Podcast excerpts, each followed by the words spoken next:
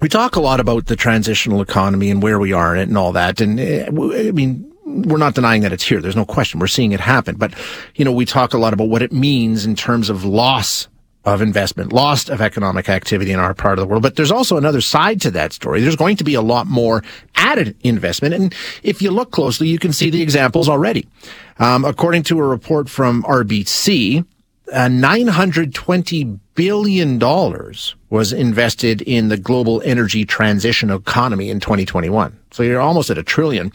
And, and RBC says that tens of trillions will be invested in the coming years as we focus on, you know, decarbonization and green energy and all the rest of that stuff. And then on Tuesday of this week, our federal government um, announced an investment of about a billion dollars into power generation in Ontario through the construction of our country's first small modular nuclear reactor. We've talked about that on the air, right? So there are investment dollars in energy. A lot of them. It's just, where are they going? So let's have a conversation about that. Now we're going to chat with Richard Norris, an expert in energy security and energy policy and a fellow with the Canadian Global Affairs Institute. Richard, thank you for your time. I appreciate you joining us today. Good morning. Nice to be here. So this this conversation we've been talking about it for years now. This transitional and economy that that's what's driving this. We're seeing that happening, coming to fruition with, and that that's going to require money be spent and investments be made, right? Yeah, absolutely. Um, I think what we should we should focus on is not just the energy transition, but the fact that we need and we are going to need investments in all forms of energy. Um, the IEA put out a report today, um, their annual um, review, and they point out that we are heading into an almost unprecedented energy crisis. And whilst they lay the blame sort of squarely at the foot, foot of uh, Vladimir Putin and the invasion of uh, yeah. Ukraine, um, I think a lot of people were saying and identifying the fact that the energy crisis was brewing long before the invasion started. Yeah, I think you're right. I, we've talked about it for a long time and we knew it was there. And now I think you're right. This has just sort of really hammered home the point that uh, there's not a lot of time. We've got to move on this now. And I think that you're absolutely right. Yeah, and when we see, you know, when we see, you know, minor effects happening here in Canada, but particularly, um, you know, I'm, you can probably tell from my accent, I'm, I'm British, and I focus a lot on what's happened in Europe recently and the, the, the energy crisis there is much more significant. Um, you know, we are seeing the effects of the uh, the Russian um, cutting off of gas, but it's not just that. You know, there's been a, a multi-decade long um, mm-hmm. process of of making decisions which have accumulated in the position they're in today, where you know affordability and security of supply have not been uh, on the top of the agenda. So when we see, you know, the report from RBC saying almost a trillion dollars invested into this space last year, where where's that money going? Where I mean, where are we seeing that investment at this point anyway? I'm not familiar with the RBC report, so I wouldn't necessarily comment on that. But you know, I, I think um, we can see that globally, about uh, 50% of investments have gone into what I call traditional, um, you know, fossil fuels, mm-hmm. and about 50% has gone into uh, the broad scope of renewables, which includes nuclear and hydro, as well as the obvious wind and solar. Um, and the the problem with that was highlighted by Jeff Currie, who's uh, the senior commodities analyst at um, Goldman Sachs. And he pointed out that you know we've invested something like 3.8 trillion dollars in renewable energy in the last 10 years, and that has reduced the amount of fossil fuels from 82% of global consumption to 81%. Wow! So there's a there's a vast amount of money going in and not much effect happening. Is it being invested in the wrong way, the wrong place altogether? I mean, obviously that's not going to continue if that's the kind of return on the investment. Yeah, I mean, I think the question of wrong or right uh, depends very much on your position on the urgency of reducing greenhouse gas emissions relative to the urgency of uh, maintaining um, a global economy.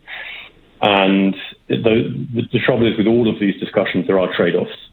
Um, you know, the reason why people use fossil fuels, particularly in emerging markets, and we can see this in China, um, despite the fact they have a huge rollout of renewable energy, they also have a huge rollout of coal and of nuclear. And the reason they're using coal is because it's cheap. And this is an area where, again, uh, whilst the West and the OECD countries have focused for 10 years, um, essentially haven't had an energy policy. They've had a decarbonization policy. Um, what that means is that again, affordability and security of supply have been um, they've become sort of second uh, second rate uh, elements of the energy uh, trilemma. Um, so, if you take a look, I mean, and like you say, uh, the areas where we're going to see this continued investment, and to the tune of trillions and trillions of dollars, uh, if we've seen, like you say, wind and solar, and that's the are there other areas that we should be looking at, and other places that we might see more investment dollars headed in the near future? Well, um, again, if I had a crystal ball and I could, uh, I could, I could know the answer to that, I'd probably be very, very wealthy and not doing this.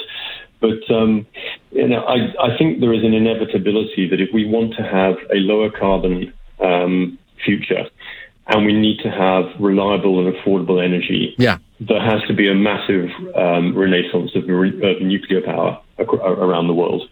Um, you know, the whilst wind and solar have their their place, mm-hmm. Um, you know, and there are certain countries where it makes a lot of sense. I mean, if you're in a desert environment in the Middle East and you want to run air conditioners during the day, then solar power makes absolute sense. You know, if you're in the northern latitudes, it, it's much less sensible. Um, whereas nuclear power, um, you know, it has a long history of of very safe operations, um, and is and is the only thing that can really scale. Yep to meet the demands that we need if we are to phase out uh, coal and eventually uh, oil and gas. So this announcement that we saw this week uh, in Ontario, expect more of that. Then I would say, and, and there's so many people seem to be coming around to the idea that this needs to be an area of focus here. I think that's right, and you know I think it's been one of the problems of sort of the uh, cognitive dissonance in the environmental movements is that they've been campaigning against nuclear power for mm-hmm. you know, three decades. Yep.